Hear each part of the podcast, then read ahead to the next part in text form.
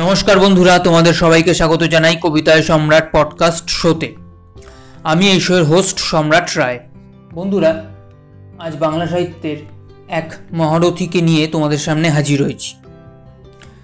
বাংলাদেশের কবি ইনি।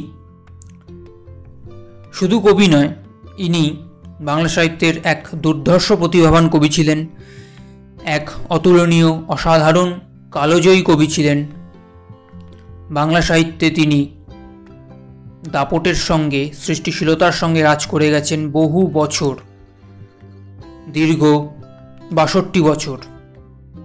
শুধু কবিতা নয়, উপন্যাস, নাটক, প্রবন্ধ, অনুবাদ এবং আরও অনেক কিছুই তিনি বাংলা সাহিত্যে উপহার দিয়েছেন।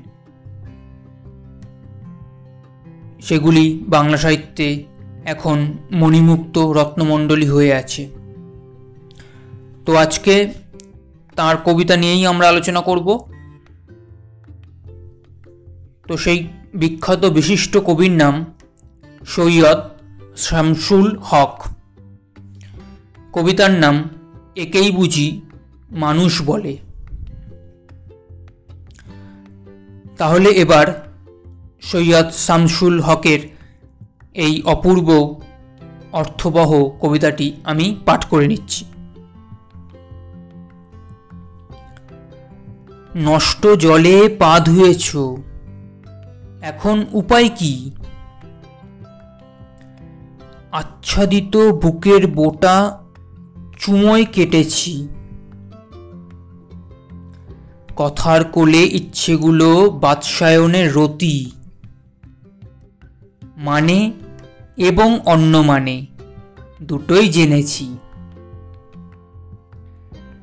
নষ্ট জলে ধুইয়ে দেবে কখন আমার গা? তোমার দিকে হাঁটবে কখন আমার দুটো পা? সেই দিকে মন পড়েই আছে। দিন তো হলো শেষ।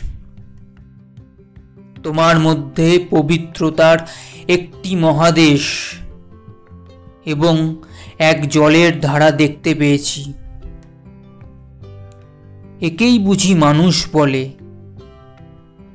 ভালোবেসেছি।